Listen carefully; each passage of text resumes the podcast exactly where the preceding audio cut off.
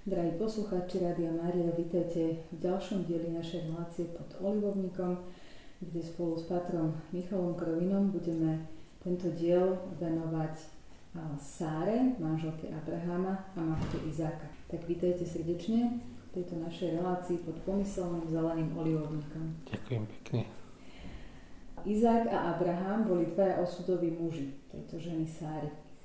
Toho prvého si ctila a volala ho svojim pánom, ako píše sa v prvom Petrovom liste, že Sára poslúchala Abrahama a volala ho svojim pánom.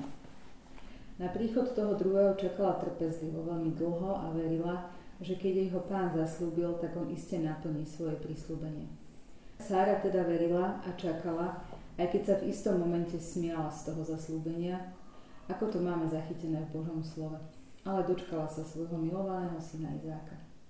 O Sáre toho veľa nevieme, ale čo vieme, nám stačí, aby sme si poskladali obraz, aká bola, ako žila tento pozemský život a čím je pre nás vzácnou inšpiráciou a povzbudením.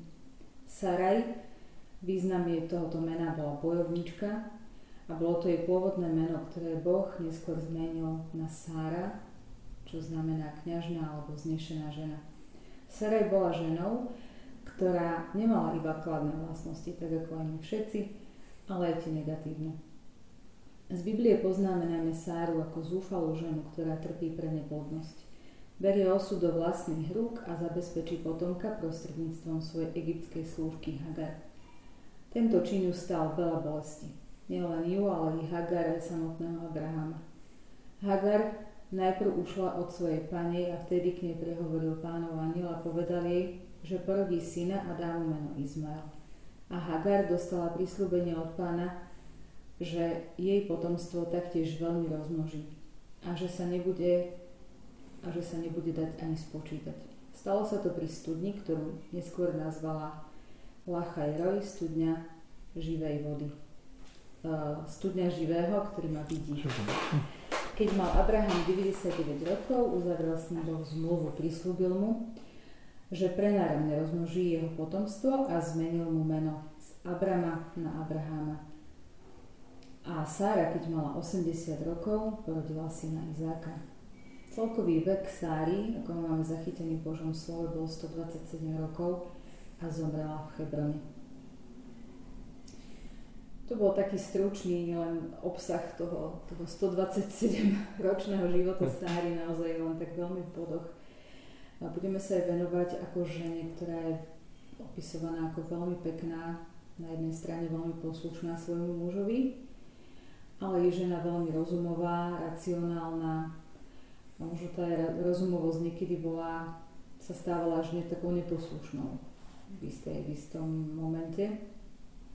Čo znamenalo pre Sáru byť manželkou Abrahama, ktorý veril v Boha a o tomto Bohu sa vedelo málo, alebo možno nemal takú mm, hmotnú podobu, na ktorú boli starozákonní ľudia zvyknutí, pretože vieme, že tam bol veľmi silný teda aj pohanský kult.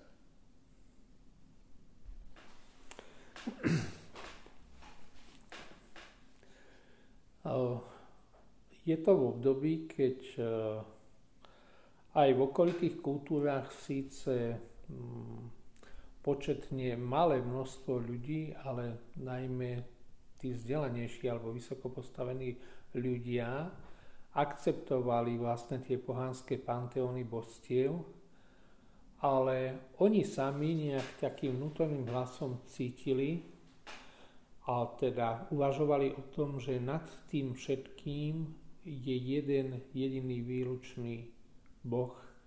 Nakoniec mohli by sme dlho hovoriť, že vlastne aj koncepcia jediného Boha v u Izraelitov v starom zákone sa postupne vyvíjala a inšpirovala sa vlastne v podstate tiež aj okolitými kultúrami, či je to Egypt, či je to Ugarit, prípadne Babylonia alebo Asýria. Vieme vlastne z histórie, teda aj z e, niektorých konkrétnych skutočností, že už v Egypte bol pokus vlastne tá e, reforma faraóna Achnatona, ktorý pre bežný ľud, alebo teda, teda všeobecne, ponechal ten staroegyptský panteón, ale vzdelanci a vysoko postavené osobnosti už sa prikláňali k teórii jediného výlučného boha, ale môžeme povedať kráľa vlastne tých všetkých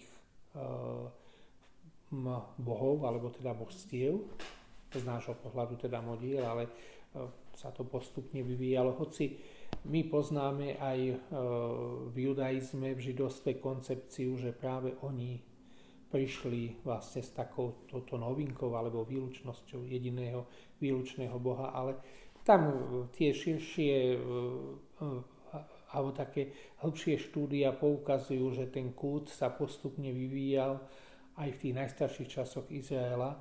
Vlastne Izraeliti mali svoje kmeňové božstvo, ale uznávali, že sú iní bohovia, ktorí samozrejme z ich pohľadu neboli úplne bohmi, ale teda hm, boli, môžeme povedať, nejaké nižšie postavené bytosti. A predpokladáme aj z toho, že vlastne Sára bola manželkou vynikajúceho muža, nakoniec bola nielen pekná fyzickou krásou, pekná duchovne, ale takisto aj sama hľadajúca, uvažujúca a tento koncept, toto povedomie, hoci to nebolo úplne také jasné, jednoznačné, ale niečím ju zaujímalo, niečím ju fascinovalo. Čiže ona postupne sama tiež sa prikláňala k tejto koncepcii jediného výlučného Boha. V tom starom zákone, vo starozákonnom období hľadla taká možno tolerancia tých božstiev. Áno, áno, áno že boli takí tolerantní v úvodzovkách voči sebe, než teda prišlo to lepšie poznanie. O Sáre vieme, že sa nazývala polsestrou Abraháma. Um, možno to bol v tom období taký bežný jav. Pre nás už je to trošku také vzdialené, a... že, že čo to vlastne znamenalo byť polsestrou. Tam je viac prístupov, koncepcií. Um, a Niektoré tie rabínske komentáre tvrdia, že vlastne bola nevlastnou sestrou Abraháma, že vlastne mali spoločného otca, ale nie matku. Čiže to vlastne otec mal s inou ženou. Niektoré hovoria, že mohla byť sestrenica. A z pohľadu islámu to už je síce neskorší čas, ten už to vníma tak, že Abraham mal jednoducho dve manželky. Totižto tie dve manželky alebo viac manželiek nebolo, nebolo niečo výlučné v tej dobe, pretože to bola úplne prirodzená súčasť, samozrejme so súhlasom tej prvej, alebo teda tej pôvodnej, alebo, teda, alebo naj, naj, najbližšej srdcu, najmilovanejšej manželky, mohol si zobrať druhú, prípadne tretiu, alebo teda štvrtú manželku a bolo to za účelom toho, aby, keď bol problém s potomstvom. Alebo na druhej strane zasa aj z hľadiska demografie, treba si uvedomiť e, to, čo už my nevynímame v súčasnej dobe, že muži, e, e, mužská časť populácie veľmi trpela v rôznych vojenských konfliktoch a nie ani priamo, samozrejme aj priamo zabití v bojoch, ale tým, že nemali antibiotika, veľmi veľa mužov potom zomíralo na následky zranení s zavlečením infekcie, čiže vlastne tá mužská časť populácie, keďže tých bojem bolo veľa, bola veľmi decimovaná, čiže aby sa, aby sa demograficky zabezpečila e, chod krajiny, regiónu, kráľovstva, čiže bolo potrebné, aby muž mal viac manželiek, aby, aby bolo viac detí, viac potomstva. Čiže to bola, z nášho pohľadu je to také zvláštne, ale vtedy to bola úplne prirodzená súčasť života, môžeme povedať nevyhnutnosť. Keby sme to zobrali z čisto takého biologického pohľadu, že tým, že vlastne mali spoločné gény, že mohol, mohol to byť aj dôvod sárinej neplodnosti. Ja viem, že Boh asi, že má určite nad tým vrchovanú moc aj nad plodnosťou, ale že, že predsa len z toho biologického. Môžeme uh, sa pozerať na tento problém aj z tohto uhla pohľadu, z tejto stránky. ono v tých starobilých kultúrách to bolo tak, že vlastne manželku, ženu pre syna, prípadne muža pre dceru vyberali rodičia. A oni, oni nemali povedomie takej tej úzkej malej rodiny, ako v podstate ako máme my, ale to boli rodové alebo také klanové spoločenstva a väčšinou alebo veľakrát sa vyberali vlastne tie manželky či manželia práve aj z tej širšej rozvetvenej, rodiny medzi, medzi bračancami, sestrenicami alebo medzi skrátka zo spoločenstva ľudí, ktorých istým spôsobom poznali aspoň do istej miery a takisto vedeli o ich kvalitách. Pretože vlastne tí rodičia chceli adekvátnu, dobrú manželku v zmysle, ktorá v podstate bude schopná, ochotná pracovať, bude schopná a vedie sa postarať nielen o deti, ale o zvieratá. Čiže, lebo to bola, to bola súčasť, prirodzená súčasť života a vlastne aj um, schopnosť, ktorá umožňovala prežiť tomu spoločenstvu. Takže určite to bolo aj v prípade Abrahama a Sáry, že tá svadba bola asi teda nejako dohovorená a nevesta bola vybraná. Tá neplodnosť Sáry to je taká celkom dominantná záležitosť, ktorú nachádzame teda v Svetom písme.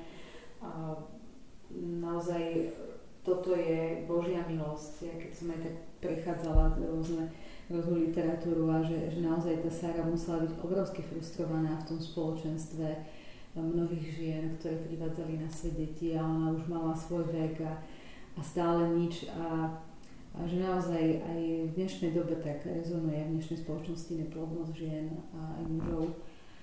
Ale tá obrovská viera, že v 80 rokoch porodila teda eh, Izáka, to je, to je jedine Boží zázrak ale Boh to zaslúbil a povedal Abrahamovi, že urobí z neho veľký národ a dá mu zaslúbenú krajinu k tomu národu. A to bol taký kľúčový moment v ich živote a oni z toho žili naozaj väčšiu časť svojho života. A keby sme môžete zacitovať z Božieho slova, Abraham, keď mal Abraham 99 rokov, zjavil sa mu pán a povedal mu, ja som všemohúci Boh, chodievaj predo mnou a buď dokonalý. Uzavrel som svoju zmluvu, uzavrel som svoju zmluvu medzi mnou a tebou a rozmnožím ťa prenáramne. Tu padol Abram na tvár a Boh s ním hovoril, to som ja, čo mám zmluvu s tebou, že budeš otcom mnohých národov a tvoje meno nebude už viac Abram, ale Abraham, lebo ťa urobím otcom mnohých národov. Dám sa ti rozrásť prenáramne, rozmnožím ťa v národy i králi z teba vzídu. Ale keď sa dlho nič nedialo po tomto zaslúbení, že, že to naozaj boli tak skúšaní naozaj ako zlato. Medzi riadkami v Božom slove tam troška vystupuje taký, taká skutočnosť alebo taký dojem z toho, že oni veľmi dlho zápasili samozrejme aj Sara ako manželka, ale aj Abram. A dostali sa do fáze alebo do bodu, keď hoci s ťažkým srdcom, ale predsa už sa začínajú zmierovať s tým, že teda jednoducho Boh asi takto rozhodol, nie nám dopriaté vlastne mať potomstvo, môžeme dúfať, že e, naši priatelia alebo ten širší okruh ľudí, že sa o nás postarajú, že sa nás dochovajú a že vlastne v tom diele, ktoré sme my začali, že budú nejakí dobrí a takí rozumní ľudia pokračovať ďalej. Tam samozrejme e, treba spomenúť ešte aj Agar, služobnicu, alebo teda služku v domácnosti, E, nakoniec e, Sára sama naviguje svojho manžela a on dáva mu dovolenie, že môže, môže vojsť tejto slúžke a keď jednoducho to nejde medzi nimi, tak mu dovoluje, že teda to potomstvo nech je prostredníctvom tejto slúžky. My by sme povedali, že majú takú surgátnu matku, pretože po právnej stránke, ale teraz z hľadiska dobového práva aj toho regionálneho, či v chaldejskej, teda babylonskej a aj v Izraeli, jednoducho automaticky dieťa, ktoré sa narodilo, patrilo vlastne panej domu, čiže po právnej stránke matka bola Sára. Áno, pretože oni potom, samozrejme vieme z Božieho slova, že mali medzi sebou e, roztržky, pretože e, to bolo niečo, čo neprinášalo úplne dobrú krv medzi nimi. Toto je zaujímavá skutočnosť, pretože predtým sa hovorí, alebo teda e, Božie slovo pripomína, že Sára mala veľmi pekný vzťah s Agar. Že ona ju prijala, ju akceptovala, jej plusy a jej mínusy. Zdá sa, že potom, ako e, Agar otehotnila, vynosila a porodila dieťa, syna Izmaela, že začala sa nielen vyvyšovať, ale začala si robiť také zvýšené nároky na Abrama a vlastne nejakým spôsobom tá pícha, to jej ego spôsobilo, že ona chcela umenšiť alebo zatlačiť do úzadia Sáru, teda jej pani, a ona, ona chcela byť žena číslo jedna alebo dominovať skrátka v tomto, v tomto spolužití. Chcela byť ona pani domu. Alebo mala aspoň ambície, že predsa ona je dôležitejšia, pretože ona to potomstvo priniesla. Ona porodila syna. Ten syn vlastne pokračovateľ rodu je veľmi dôležitý. No, bolo to také možno svojvoľné rozhodnutie Sári, že nečakala, áno, nečakala áno. až na ten e, Boží zásah, ale teda... Na, jed, na jednej strane áno, na druhej strane mala na to právo, pretože v tej dobovej kultúre to bola bežná prax. Samozrejme, tá žena musela s tým súhlasiť, ale Sára súhlasila, ona sama vlastne iniciovala e, túto skutočnosť, pretože nejakým spôsobom už e, bola oboznámená s tým, alebo sa stotožnila s tým, že ona pravdepodobne už biologickou matkou sa nestane.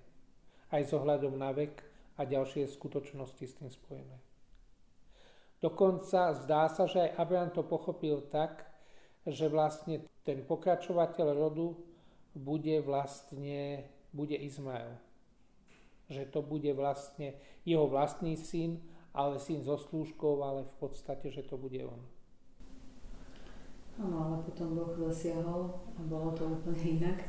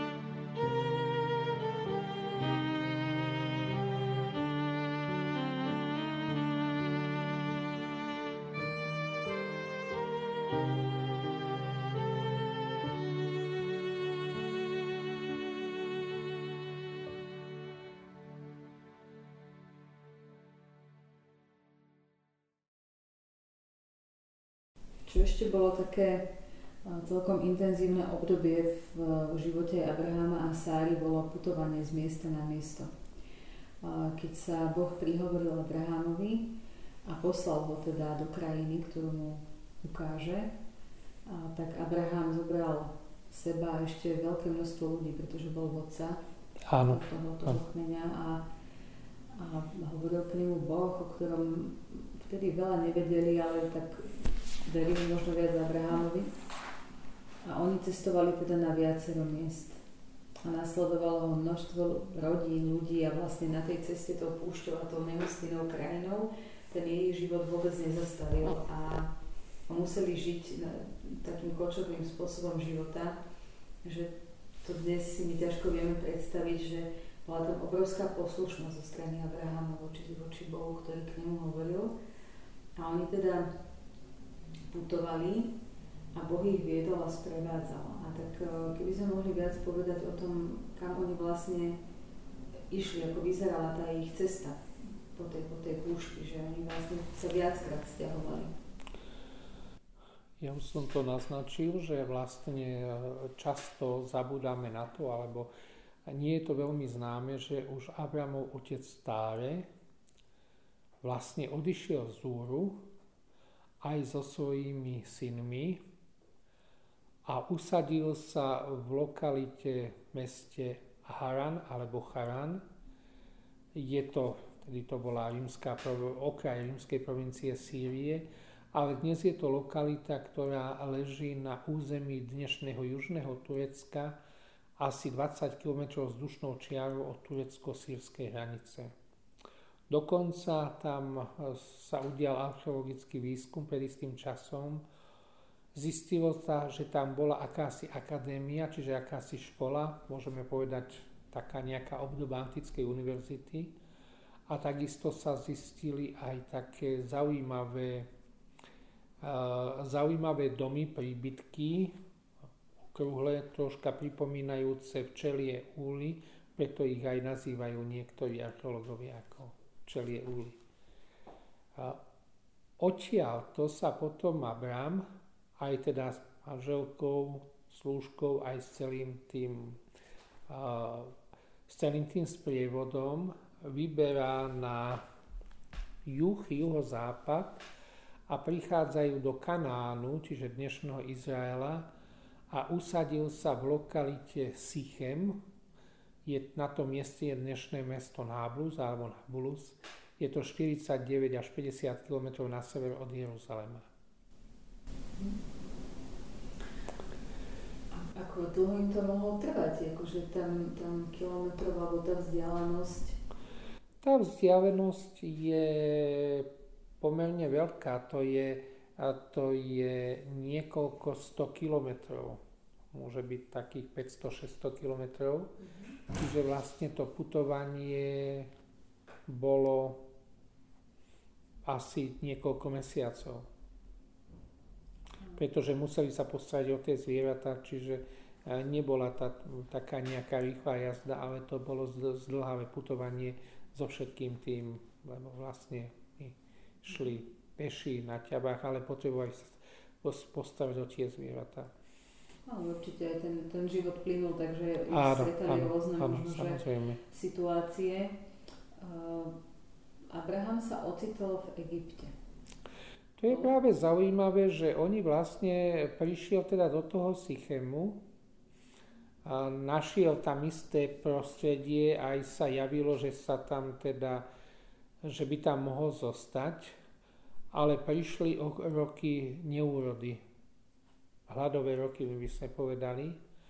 A on teda jednoducho skúmal, hľadal, kam by mohol odísť.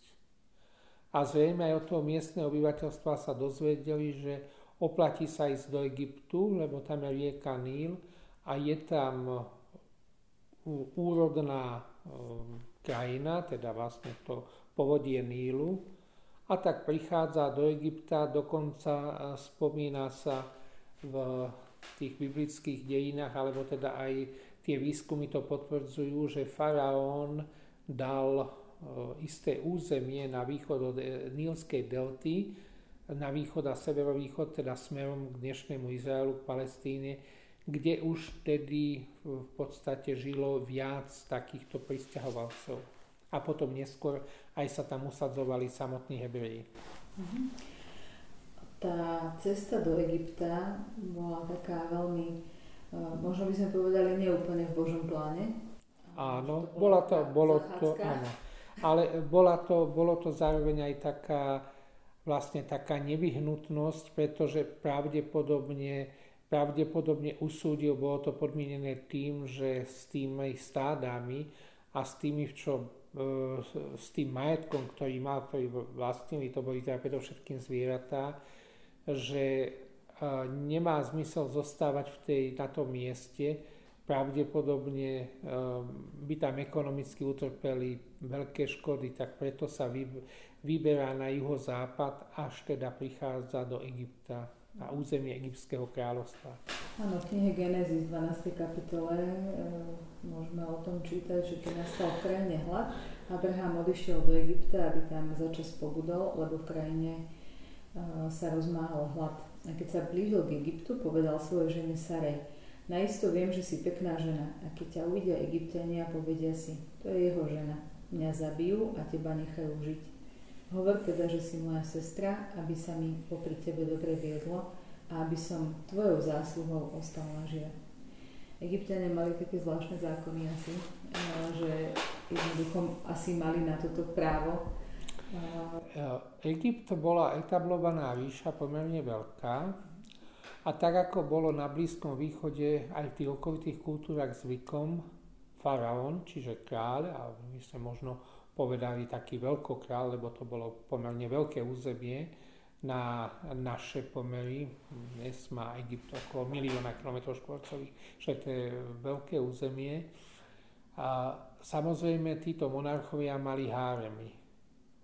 My máme často taký posunutý alebo možno skreslený obraz, ale tie háremy boli, môžeme povedať, že to bolo hm, to bolo ich spoločenstva žien na rôznych stupňoch vzdelanosti, schopností, čiže od, od tých bežných služieb až po hm, vysoko postavené ženy vzdelané ženy, ktoré robili spoločnosť vtedajším vyslancom tých jednotlivých kráľov, ženy, ktoré dokázali vlastne rozprávať sa o náboženských, filozofických otázkach, o zmyslu života že oni to, oni to mali rozvrstvené takto. A zrejme Abraham mi sa doniesol chýr, že oni sú zvlášť zaťažení na ženy, ktoré niečím dokážu zaujať niečím špecifickým. A u Sári to je zaujímavé, hoci, hoci to bola už dáma v rokoch, e, stále ešte bolo vidieť tú fyzickú krásu, alebo teda jednoducho stále to bola ešte priťažlivá žena, ktorá teda mala svoju hodnotu, dôstojnosť. E, je to, je to trošku taký paradox, je to zaujímavé, že žena, ktorá túžila po potomstve, to, to nešlo a nedalo sa, ale na druhej strane to bola stále priťažlivá, zachovala žena. Žena, ktorá mala zrejme aj svoje vyberané spôsoby, lebo tak ako sme spomínali, že potom to meno, keď sa zmenilo na Sáha, že to je vlastne kňažná, vlastne znešená žena, princezná, čiže môžeme povedať akože žena vybraných mravov a spôsobov a žena aj adekvátneho vzdelania, tak jednoducho pre egyptský faraónsky dvor to bola veľká devíza. A Abraham asi tušil a mal takú skúsenosť, že keby priamo sa predstavil ako, ako manžel, že hrozilo tam riziko, že môže prísť o život. Preto vlastne, preto vlastne pripravil Sáru manželku na to tak, aby rozprávala, aby hovorila, že teda on je jej brat. Troška je, troška je v tom taký, taký háčik, že z istého uhla pohľadu to nebola úplne nepravda, že v podstate on bol nevlastný brat ako boli v príbuzenstve, že nebol úplne, ako že, že to bolo vymyslené, že z istého časti bol, to bola pravda, z, z jedného pohľadu a z iného to nebola pravda. Bola to taká minimálne dobrá inšpirácia, áno, áno, skvelé vnúknutie Bože, ako sa zachráni. Tak mi to pripomína trošku Ester, ktorá zachránila ten svoj židovský národ, že áno. táto Sára uh, takisto sa dostala teda až k faraónovi a a musela tam byť nejaký čas, ale, ale aj tam ich Boh z, tohoto, z tejto šlamastiky dostal a teda vrátili sa tam, kde ich chcel mať. Poďme sa ešte trošku vrátiť k tej jej neplodnosti a k tomu, že takému možno Božiemu dopusteniu, že, že, že prečo to tak, bo čo tým chcel Boh tak povedať, že ich tak dlho nechal neplodných napriek tomu zaslúbeniu, že prečo, prečo to tak dlho trvalo, alebo že prečo ako ich Boh chcel, čo mu ich chcel vyučiť počas tohto času. Myslím si, že taká tá základná navigácia, alebo v podstate Pán Boh si ich takto pripravoval a priťahoval vyššie k sebe, pretože pravdepodobne, keby všetko išlo tak, ako má podľa ich očakávaní, keby tam bolo potomstvo, sú isté náznaky, že Sára vlastne stále koketovala aj s tými pohanskými božstvami, že na jednej strane akceptovala a chápala toho svojho muža, manžela to rozhodnutie, že slúžiť jednoduchému Bohu. Na druhej strane vlastne si pamätala z mladosti, že predsa v tej jej kultúre tam boli vlastne aj božstva a, a rôzne iné, ktoré používali pri jednotlivých rôznych situáciách.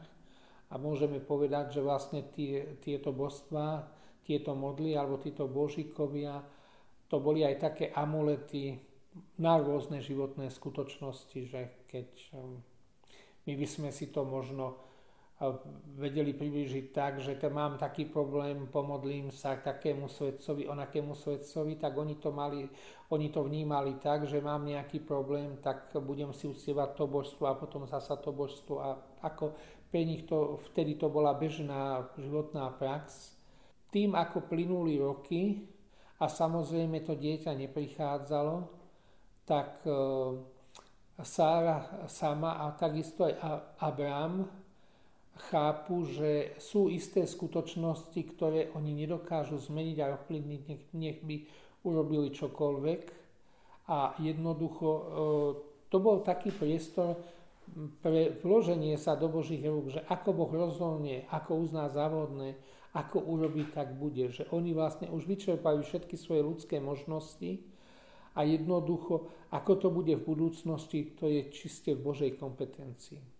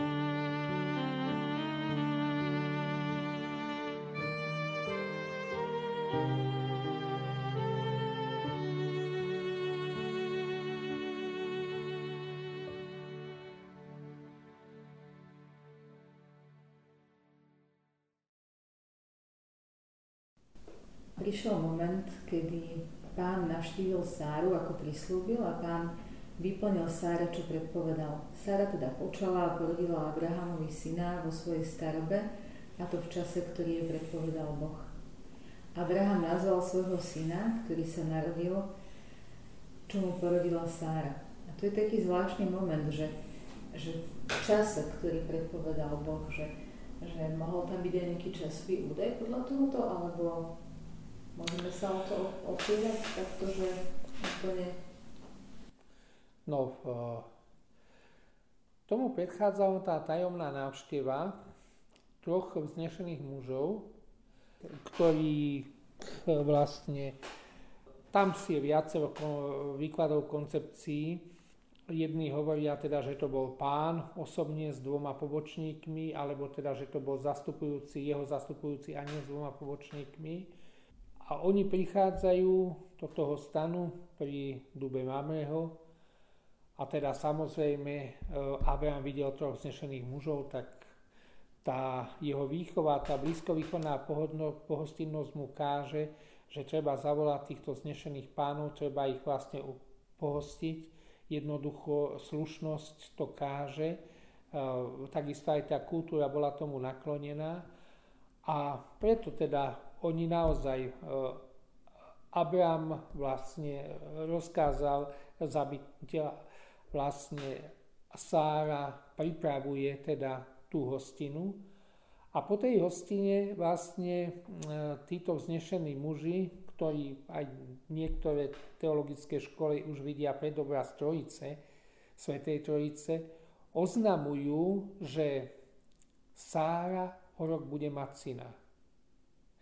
Sára sa vlastne vtedy zasmiala, pretože, pretože to bolo niečo, čo, čo už nedúfala a bolo jej to nasmiech. Vlastne ono je to, ono je to skryté aj v tom mene, pretože vlastne Izmael, Izmael je vlastne je vyprosený a Bohom darovaný a Izák je vlastne smiešok, akože, ako smiech zrobený na, že vlastne syn smiechu, že vlastne Sara sa smiala, ale vlastne ono to bolo trošku také humorné aj samotnému Abrahamovi, pretože oni už sa, oni už sa vzdali tejto možnosti, už, už to nedúfali a Abraham dovtedy stále veril, že vlastne tým dedičom, tým potomkom bude vlastne Izmail a Izmail a mal vtedy 13 rokov, čiže to už bol, to už bol taký tínedžer, to už bol dorastajúci mládenec.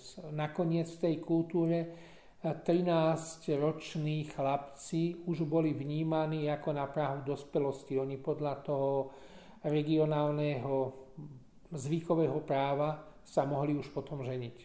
Abraham obrezal svojho syna Izáka, keď mal 8 dní, ako to prikázal pán.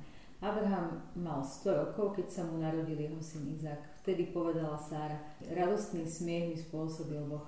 Každý, kto o tom počuje, bude sa sami smiať. A znova povedala, kto by bol povedal Abrahamovi, že Sára bude ešte kojiť deti. A predsa som porodila v jeho vysokom veku. A chlapec rástol a bol odstavený. V deň, keď Izáka odstavili, urobil Abraham veľkú hostin. Toto bolo obdobie, ktoré bolo veľmi radostné, ale, ale prichádza moment, kedy sa opäť pán prihovorí Abrahámovi a, a povie mu, aby odišiel do krajiny moria a obetoval svojho syna Izáka. A tak som sa aj zamýšľala nad tým, že čo tá Sára musela prežívať, že opäť Abraham samozrejme poslúchol pána a zobral Izáka a išiel ho obetovať že, že čo to muselo byť za, za emócie, ktoré ona prežívala. Ale nakoniec vieme, že to dopadlo dobre a zase, zase emócie, keď videla svojho živého syna, že na, napokon pán si ho nevzal.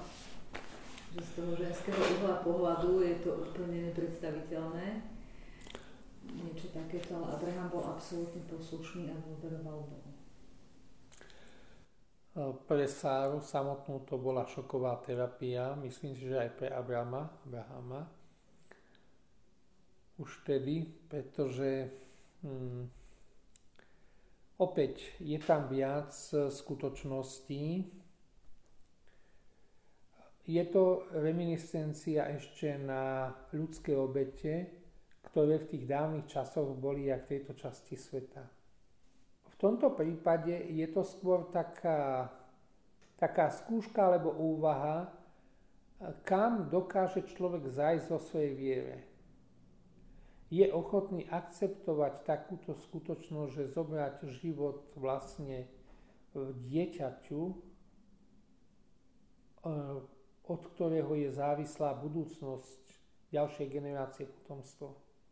Ono, ono si to ani tak neuvedomujeme, je to, je to akoby taká, taká veľká meditácia, úvaha, po akú hranicu človek je schopný zájsť v podstate v dôvere voči Bohu. Lebo vieme, že keď, sa, keď je všetko v poriadku, keď sa nám darí, keď neprežívame nejaké veľké ťažkosti a turbulencie, tak nie je problém uh, vyhlasovať o sebe, že som veriaci alebo hlásiť sa nejakej duchovnej tradície. Ale keď to tak nie je, je to oveľa ťažšie.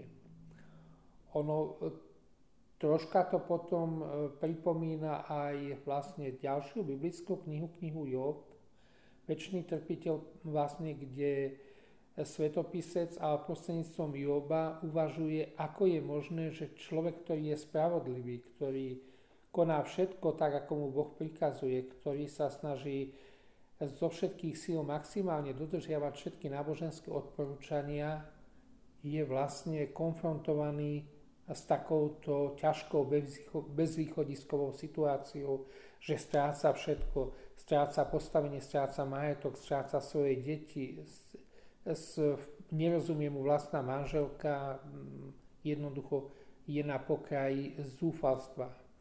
A ja som troška e, skúmal, hľadal, tam je viacero, viacero takých tých rabinských komentárov. Jedni tvrdia, že vlastne Sara, keď sa dozvedela, že Abram zobral Izáka a ide ho obetovať, že zomrela vlastne od žialu, že to jednoducho nedala, neprežila. Druhý hovorí, že keď nakoniec sa dozvedela, že vlastne predsa len Izák žije, že zomrel veľkého šťastia, že teda srdce to nevydržalo jednoducho nevedela si to predstaviť, alebo, alebo ten organizmus to, to nezvládol. Čiže troška vlastne tieto komentáre nás chcú navigovať k tomu, o čom hovoria skôr, alebo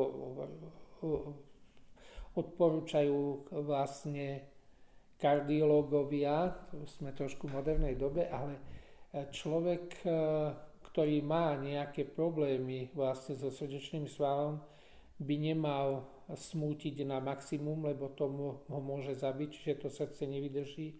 A takisto ani by sa nemal radovať nejak maximálne, lebo takisto to srdce nemusí akože prežiť. Čiže vlastne a, a Sára osciluje medzi týmito dvoma polohami. Ale musela to byť šoková terapia pre ňu.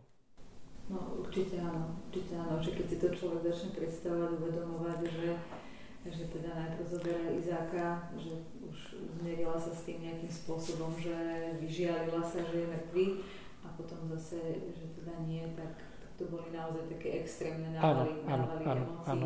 To, je, to je ono, je to zámerne tak úplne vlastne vystupňované na hradu noža úplne do extrémov a jedna aj druhá poloha. A pre Abrama to bolo takisto ťažké, ale možno, že on sa, on sa uspokojoval s tým, že teda ešte mám druhého syna. Že, že nemusel to až tak veľmi uh, prežívať tak extrémne, ako, ako vlastne jeho manželka Sára. No možno aj preto, že Abraham mal taký úplne bezprostredný kontakt s Bohom, že možno, že to pre neho aj z tohto dôvodu bolo jednoduchšie, v odzokách jednoduchšie ale um, nakoniec Sára teda sa dožila vlastne uh, toho veku 127 127 rokov. 127 rokov. A keď to tak dobre počítam, tak vlastne Izak mal tedy nejakých 47 rokov, takže už to bol zrelý muž. A a stále, keď, keď to tak si preratávam a, a prehrávam v hlave, tak je to také neuveriteľné. Ale je to príklad, o ktorý sa môžeme oprieť aj dnes hm. v tejto dobe.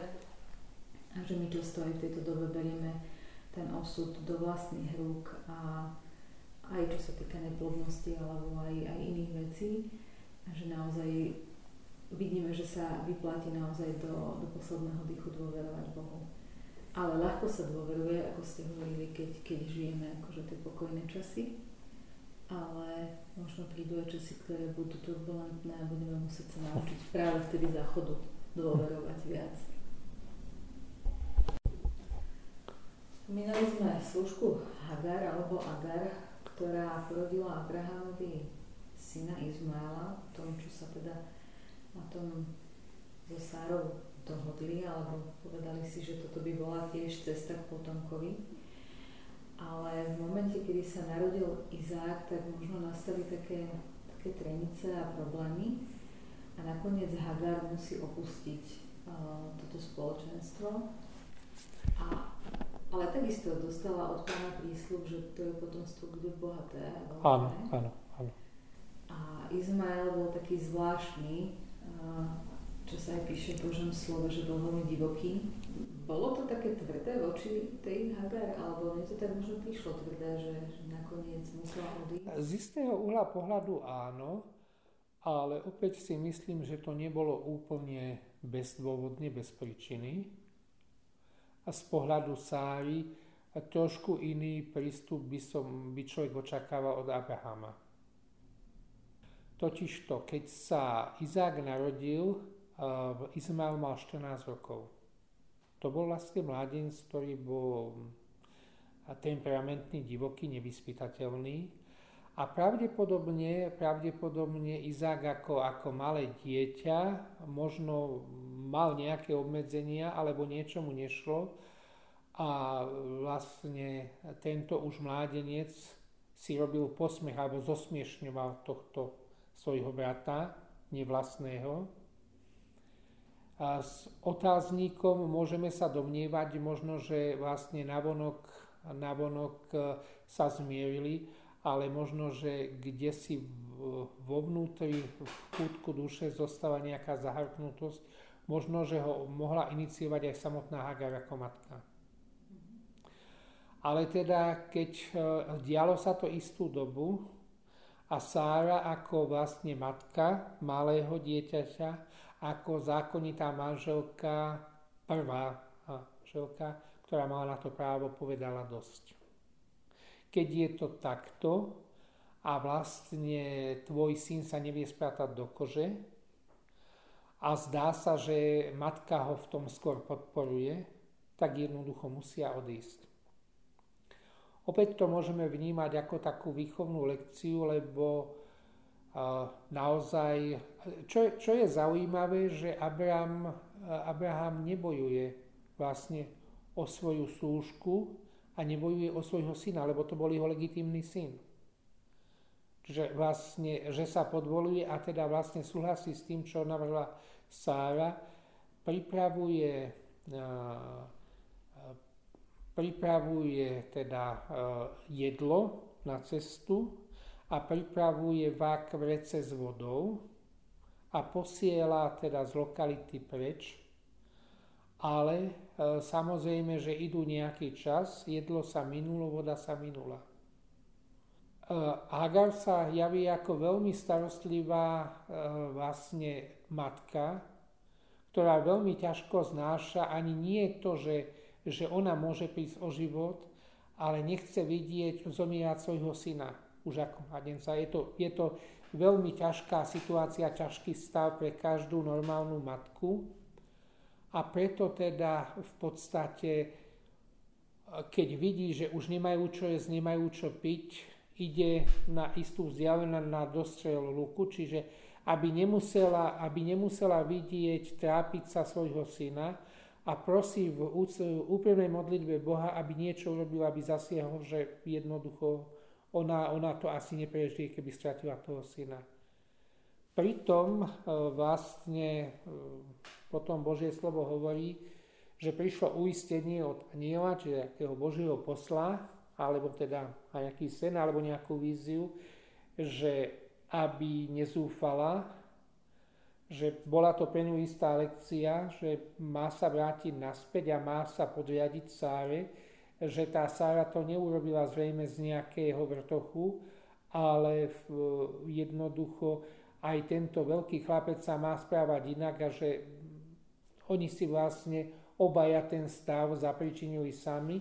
A na druhej strane ukazuje, tam objavila vlastne aj studňu, aj prameň vody, že teda tam sa šú občerstviť napiť, šli nabrať tej vody a vracajú sa naspäť a potom Božie slovo hovorí, že áno, vlastne Sára ju prijala, prijala takisto tohto syna nevlastného a ďalej tam nažívali ako normálne v pokoji, v pohode, že e, jednoducho môžeme za tým cítiť takú istú rivalitu medzi dvoma ženami.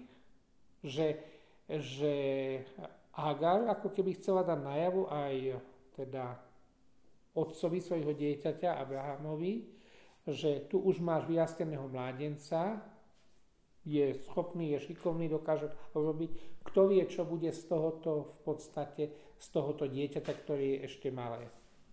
Nakoniec vieme, že ten Boží prístup trval, vlastne Boh ho neodvolal. A hoci pre e, Izmaela bolo iné čenie a iné poslanie, ale napriek tomu aj pre neho bolo adresované požehnanie a takisto aj zveladenie vlastne majetku a potom takisto aj na jeho potomstvo. Aj keď uh, tam už vidieť také, také záblesky alebo zárodky toho, že to budú dve kultúry, ktoré, kultúry a dva národy, ktoré budú zápasiť stále spolu, že teda budú žiť v takej antipatii, v takom nepriateľstve. Tak asi potrebuje v svojom životu niekedy také lekcie. Áno. Na druhej strane môžeme vidieť, a to myslím, že zažívajú všetci rodičia, ktorí majú viac detí, že každé to dieťa je iné a že niekedy sú sami možno znechutení, zrození alebo prekvapení, že vlastne že v prípade jednoho dieťaťa to nie sú nejaké veľké problémy a v prípade toho druhého, že, a že e, snažia sa snažia sa nerobiť rozdiely a snažia sa maximálne e, vychádzať v ústrety obidvom, alebo teda ako nejak zvýhodňovať, znevýhodňovať. Ale to je práve také vlastne na jednej strane tajomstvo, na druhej strane aj také, mm, taký ten drive, to napätie v živote, že, že často ani ten rodič nie je doma prorokom, že niekedy nevie, ako ako má pristupovať, ako má akceptovať, čo má robiť s tým dieťaťom, že na jednej strane nechcem ubližiť, nechcem ho zraniť, ale jedno povedzme, jedno treba brzdiť alebo istým spôsobom korigovať a druhé treba pozbudzovať. A pritom sú to, pritom sú to súrodenci, teda eh, vlastne majú spoločného otca, spoločnú matku.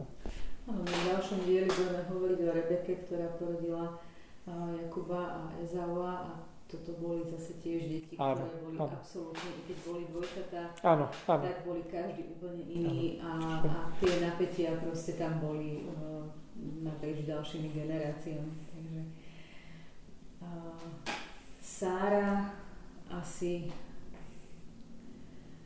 žila presne to isté, čo žijeme my.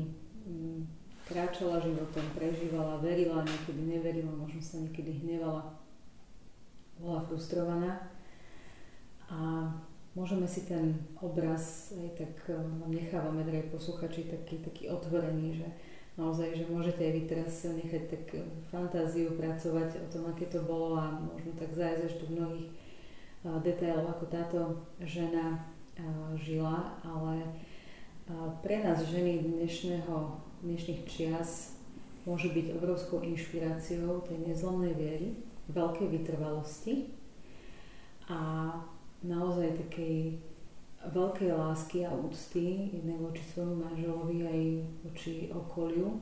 Naozaj bola taká pokorná aj a veľkú úctu mala aj, aj voči tej Agara. To, to si myslím, že je také tiež cenné, ale potom už keď to presiahlo isté hranice, tak konala. No, takže myslím, že tento diel sme tak naplnili. Um, naš, naša relácia pod olivovníkom pomaličky končí tak ja vás ešte, Páter, poprosím o požehnanie záverečné pre nás a pre našich poslucháčov a budeme sa tešiť e, o mesiac, kedy budeme hovoriť o Rebeke. Pán s vami. Nech vás, vaše rodiny aj vaše diela žehná ochanie sprevádza všemohúci a milosrdný Boh, Otec i Syn i Duch Svetý. Zostávajte v pokoji. Boh ďakujem.